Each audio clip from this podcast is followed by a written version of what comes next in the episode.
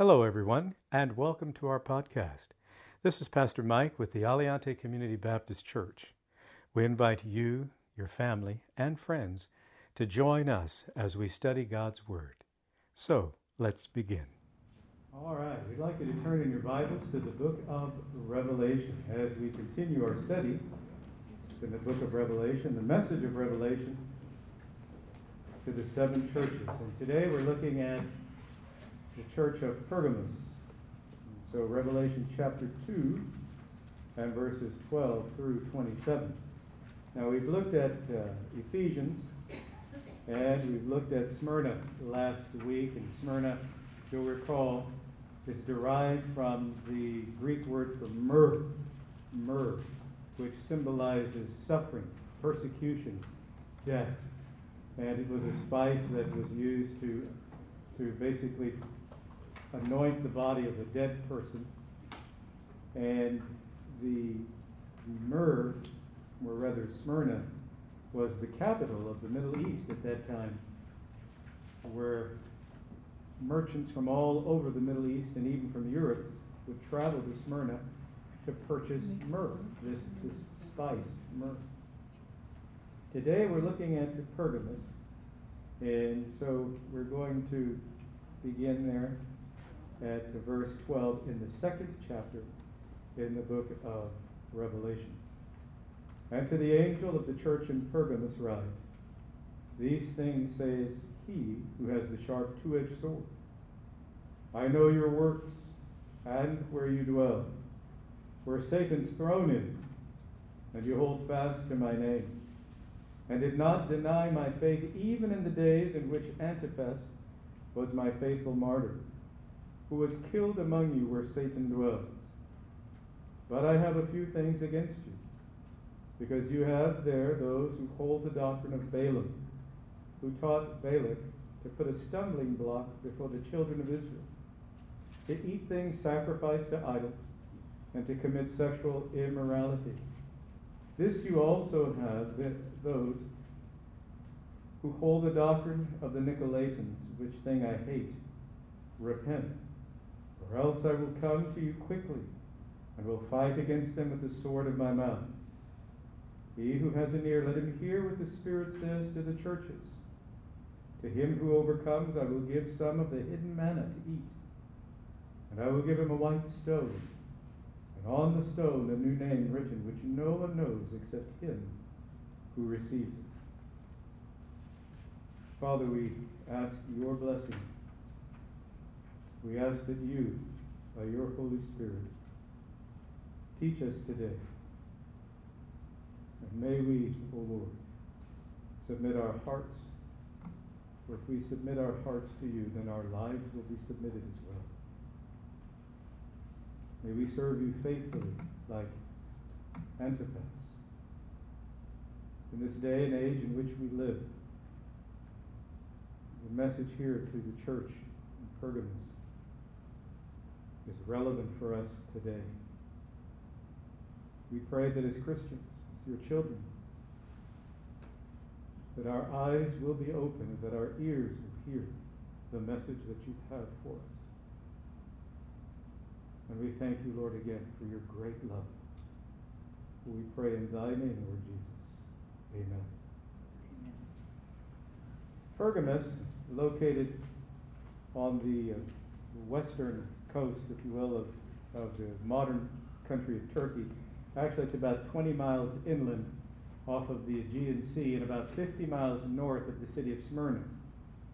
And you'll recall that Smyrna is about 24, 25 miles north of Ephesus. And uh, Pergamos is a, uh, currently, it's an archaeologist's, you know, treasure trove of, of uh, artifacts and uh, other things from ancient times. In the first century, though, Pergamus was a, the religious capital of Asia Minor. Now, religion, you know, a lot of people like to talk about religion, but it's not religion that will save a person. Make no mistake about it, it is not religion that saves a person. Only Christ, only the Lord Jesus Christ saves an individual soul. Only Jesus. Religion has been the cause for millions, if not billions, of people going to hell. So was the case there in the city of Pergamus. Idol worship. All of the various pantheon of gods and the different from both the Romans and the Greeks. And all of these different temples were there to Zeus and Minerva and on and on and on. And you'll be interested in knowing this because you'll notice that even today the doctors still wear on their you know their gowns some of them have the pin but they have the symbol of uh, Asclepius get that out which is that that pole with the serpent wrapped around it you see because in Pergamus there was a temple dedicated to that idol, to that false god. Might be surprising to you. They worshiped the god, the false god of healing. And even today, doctors take an oath to that same false god. Surprising, isn't it? As a matter of fact, in Pergamus, the uh, they had what is called the agora or the marketplace. And for anyone to purchase or to be able to trade in that marketplace, as they came into one of the gates that led into the marketplace, they would have to take a little pinch of, of salt, because you know salt was considered um, a, a, wealthy commodity or a, a very a precious commodity in ancient times. And so you, you've heard the phrase, a person who's worth their salt. That's because salt was a precious commodity. But they would have to take a pinch of this salt and then put it in a container that was there, and then in so doing recite, Caesar is Lord. Mm-hmm. Because Pergamus was also the center of emperor worship. The emperors, the Roman emperors, wanted to be worshiped as deity. And so you see, the Christians and the Jews struggled with this. However, the Jews had a more favorable relationship, and so the emperor actually exempted them from having to say that. But the Christians were considered illegitimate and were not exempt. And so they were persecuted and they were punished if they refused to acknowledge or to say, Caesar is Lord. And this one that uh, the Lord mentions here, Antipas, like the gentleman that we, we discussed last week, Polycarp, Antipas was a faithful servant of the Lord and he refused. He refused, outwardly refused, to renounce Christ or to acknowledge that Caesar was Lord. And so he was martyred. He was killed for his faith in the Lord. But he remained faithful to the Lord. Now, the date of establishment, sometime in the first century AD, and uh, the congregational membership, was a mixed congregation of both Gentile Christians and Jewish Christians. And the Gentiles were made up of the, the Greeks, the Macedonians, the Romans, you name it. And then, over time, the church there in Pergamus developed a, relate, a, uh, a reputation and it was not a good reputation. It was a, a negative reputation. It's considered the compromising church. Oh, and we have many compromising churches today. We mentioned last week how that in some of the churches and some of the denominations, they will no longer sing the hymns that have reference to the blood of Christ. Well, the Bible teaches that without the shedding of blood, there is no forgiveness. There, there is no remission of sin. You can't be forgiven eternally without the death of Christ our Lord. There is but one way, only one way to be saved, and that is through Jesus Christ. And to believe in him is to believe in his death and burial and resurrection, ascension and return. That's the Christ in whom we believe. Pergamos, it's uh, the word actually, if you separate it from the prefix, the, the, the per, gamos actually means to wed or to marry. And in this case, it carries, carries the understanding of a church that has become wedded with the world. And for many scholars, it pertains to the period of time in the history of the Christian church, beginning with Constantine, who was an emperor in Rome. He was a general, and upon the death of the previous emperor, he was this powerful, mighty general, and because he won a particular battle, having supposedly seen a vision of a burning cross, and that in this sign conquer, that he went forth and he won this victorious battle. And so he became the next emperor. And as a result, he then adopted Christianity as the state religion. It became the religion of Rome. And so the church became wedded with the state. Nothing more dangerous than the church being wedded to the state. And so, Pergamos, the married church. Now, you've heard of polygamy, right? And bigamy, that gami, from Pergamos, gamos, from the Greek word gamos, which means to wed and it can be used in several different ways. But we move on. Now, notice from whom the message comes. The message comes from the Lord Jesus Christ. And he's described as he who has the sharp, two edged sword. There in verses 12 and 13. And he says, I know your works. Remember that there is nothing hidden from God. Everything in our lives Everything about us, every thought, every single moment of our lives is known to God. And here's the tremendous news in spite of all of that, God still loves us.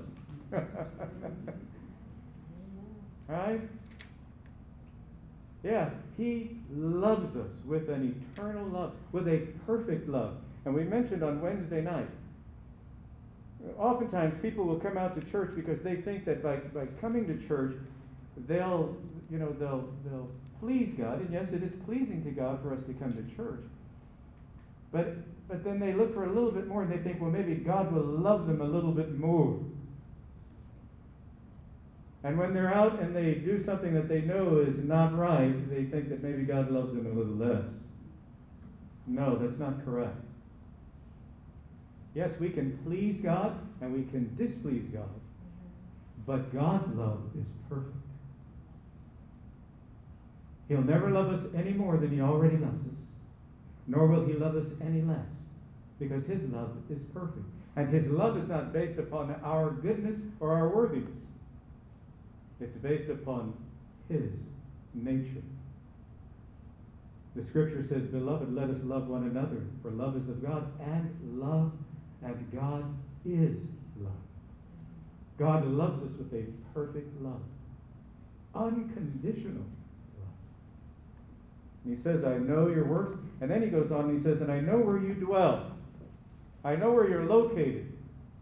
Located right where Satan's throne is. Now, some translations, they, they, they soften it and they put where Satan's seat is. But remember that, that Satan was once the most beautiful of all the angels, but his desire was to take the place of God, and he was thrown out.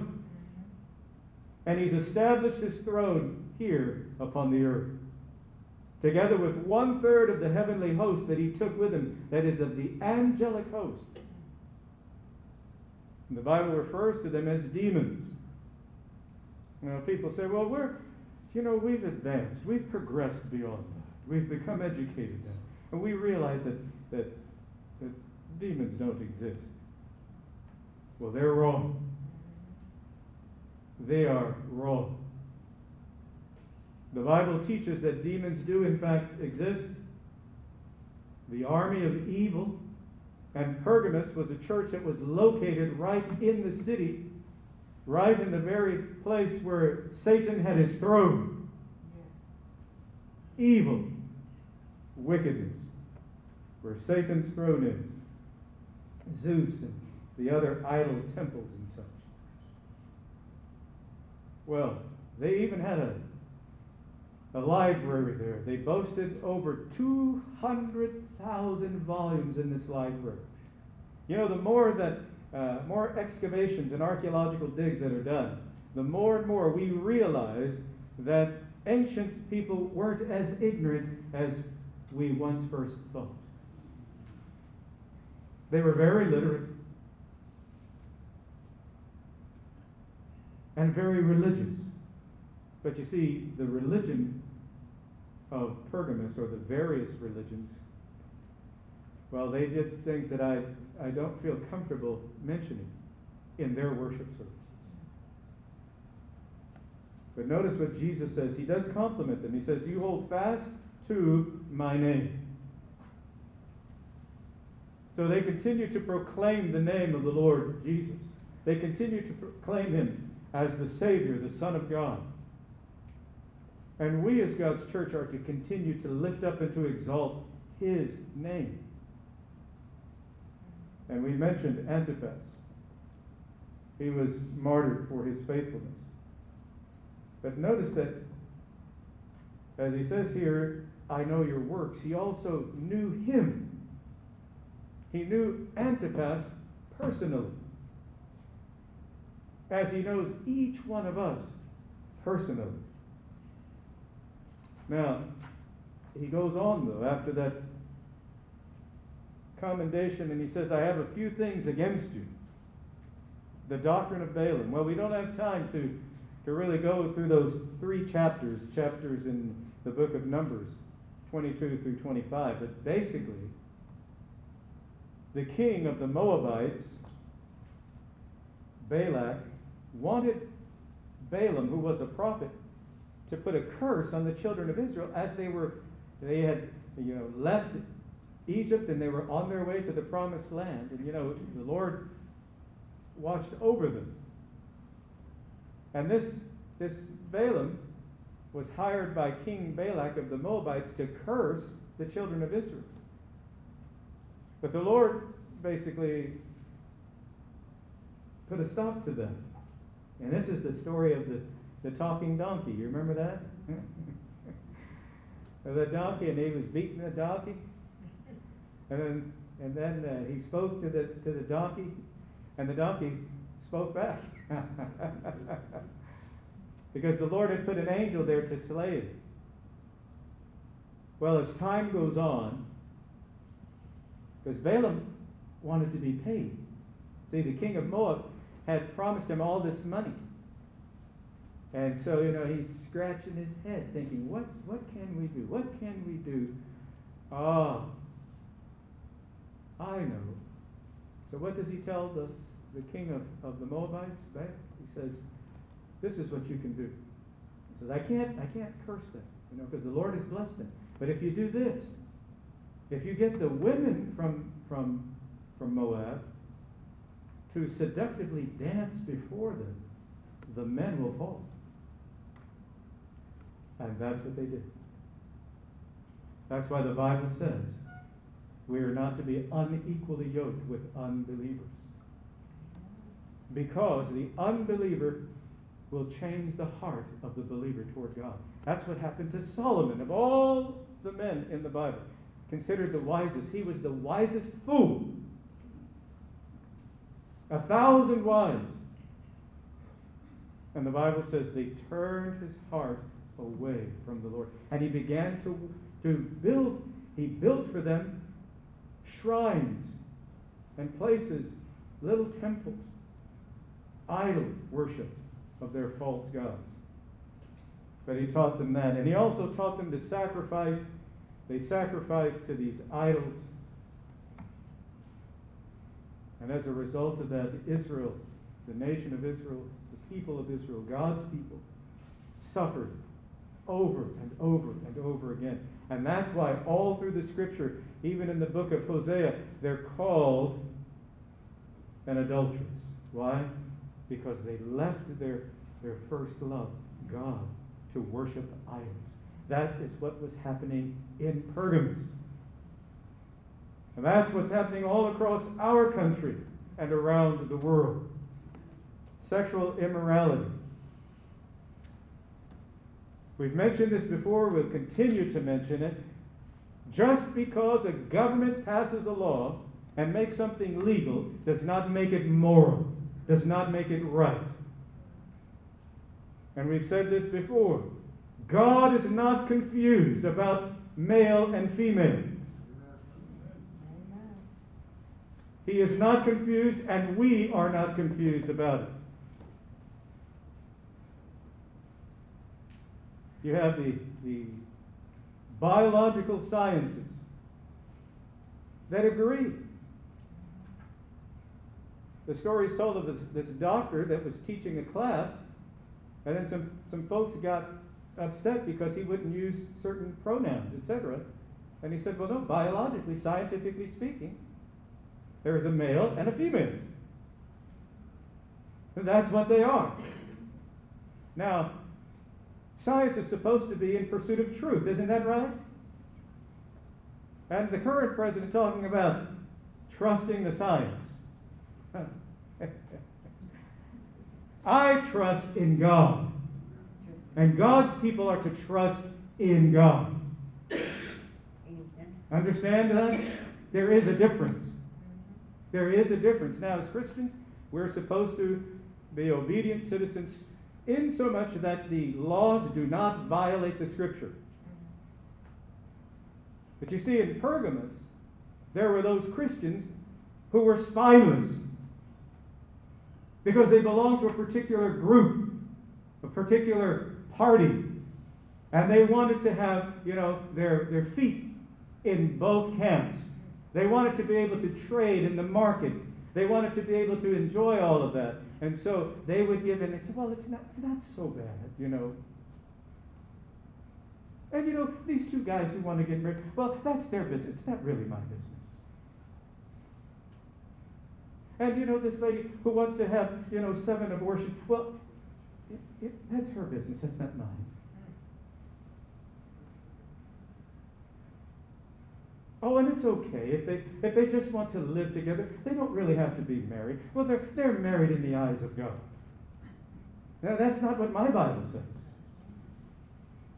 And I've told you before when I was teaching at the university, and we were, I, I forget the subject, but it came. It had to do with um, it had to do with with uh, financial challenges that certain people face. And this one student said, Well, what's this lady supposed to do? She's got, you know, five kids. And she's not married. I said, Well, this is what this is what she needs to do. She needs to keep her legs closed. and she never should have opened them to begin with. But see, the state, the state has made it attractive for people to be immoral and to be lazy. Just last night I was reading with my granddaughter, where Jesus talked about, and listen to this now. He gave one five talents, another one two talents, another one one talent, according to their capacity. In other words, according to their ability. Oh, what do you mean not everybody's equal? You see? That whole, this whole idea of equality has been misrepresented I guarantee you, not everybody can sing like uh, Luciano Pavarotti.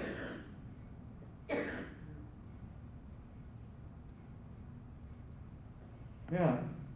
And in the final analysis of what we were reading, you, you recall the one that had five made five more, the one that had two made two more, the one that had one went and buried it in the sand. And what was he called? He was called a lazy, irresponsible servant. We're to be industrious, absolutely. But we're not to be involved in sexual immorality. And then this doctrine of the Nicolaitans. And scholars go back and forth on all of this. But notice he says, which thing I hate. Now, when something, when, when the Lord comes right out and says, it's something I hate, we, we really ought to take notice of that. Some say, well, it, it, it, it seems to be consistent with the doctrine of Balaam. But if it were, he would have included it in the same font, yes? So it has to be something else. Well, so we look at the word itself. Nico means in, uh, in Greek. We actually know, you've heard of the Nike, right? The big brand, yeah? That's Greek. N I K E, that's Greek. It means victory. You know, like the Olympics. The thrill of victory, the agony. That comes from Greek. It is Greek, and it means victory. And then Laos, L A O S, means the people. Nikolaos, the conqueror of the people. You hear it? And so the Nicolaitans, this idea of the church being wedded to the state. Well, what eventually happened when the church became the Church of Rome? Oh, now you have the priestly class. You have the priests and the bishops and the cardinals and the papa. That's what he was called. At one time there were five papas, but the papa in Rome became the main one. Well, guess what? That papa, that pope, is a sinner like you and me. And without Christ as his Savior, he will die and go to hell too, like any person who doesn't know Jesus as Savior. It was the idea that there was a, a clerical class, a clergy, who were then over the laity, the common people. No, not supposed to be that way. Yes, the Bible teaches that there are, are ministers, pastors, etc. But over in the book of, of First Peter, it says, We are the priests of God. We are all priests of God. We have differing gifts, differing responsibilities. But we are all the priests of the Lord. We are God's people. And you can read that over in the book of Peter, First Peter.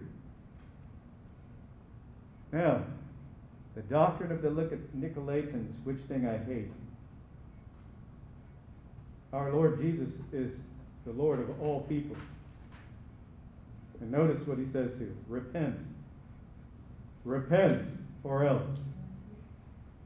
I will come to you. Accountability and judgment. Accountability. Never make the mistake of thinking that you can live your life just any old way you want to because it's your life. No, the Bible teaches that you're not your own. Your life does not belong to you. You say, what?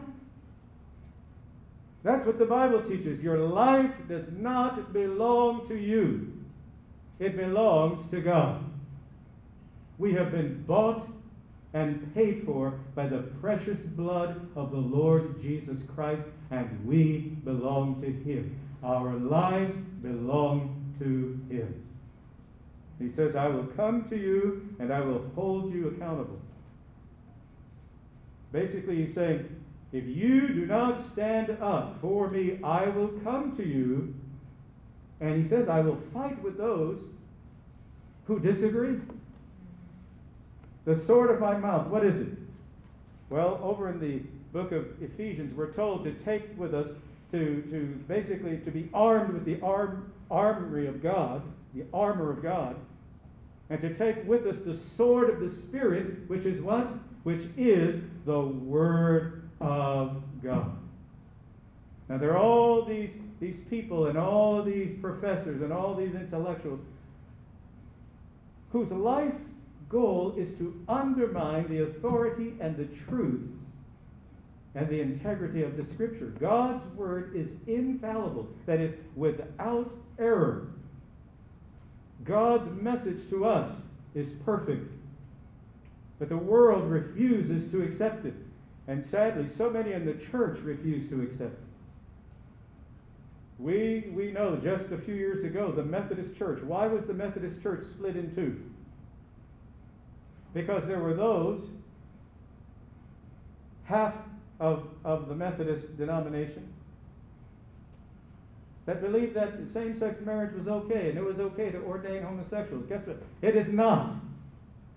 That is sinful. That's wrong. You say, well, uh, who, who makes you the judge? I'm not the judge. Christ is the judge. And he says that all that is wrong, that it's sinful. Now, does that mean then that we shouldn't care for those people or that we shouldn't pray? For yes we should care for them. We should love them. We should pray for them and pray that they'll come to know the lord as their savior. But we never agree. We never say that it's okay. No it is not okay. It is wrong. It is sinful. And we as god's church his people are to proclaim that over and over and over and over again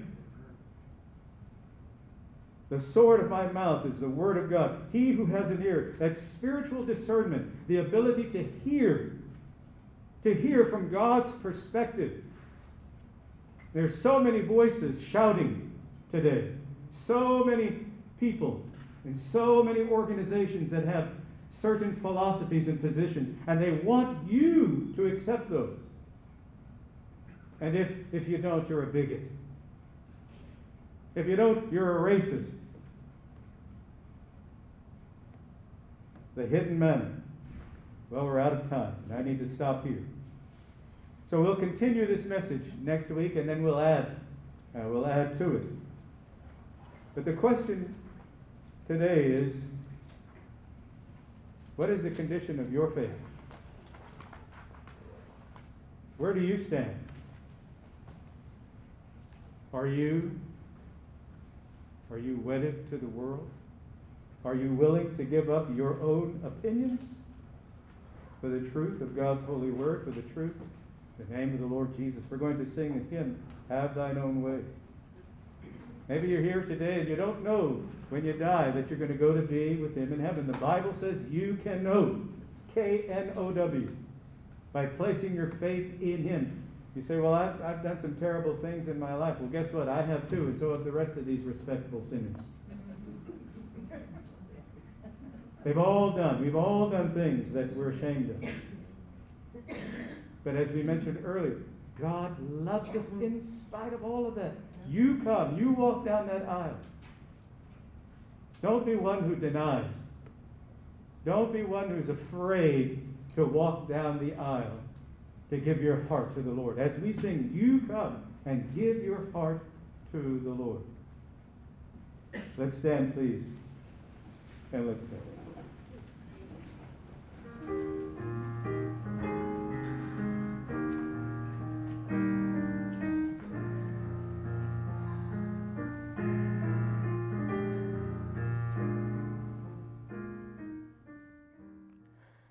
Pray that you have been blessed by today's lessons from God's Word. And we invite you to contact us with any questions that you may have, especially questions regarding your relationship with the Lord Jesus Christ. We want to help you with your walk of faith in the Lord Jesus Christ and with your understanding of His holy word, the Bible. Our contact information is listed in the podcast show notes. May God richly bless you.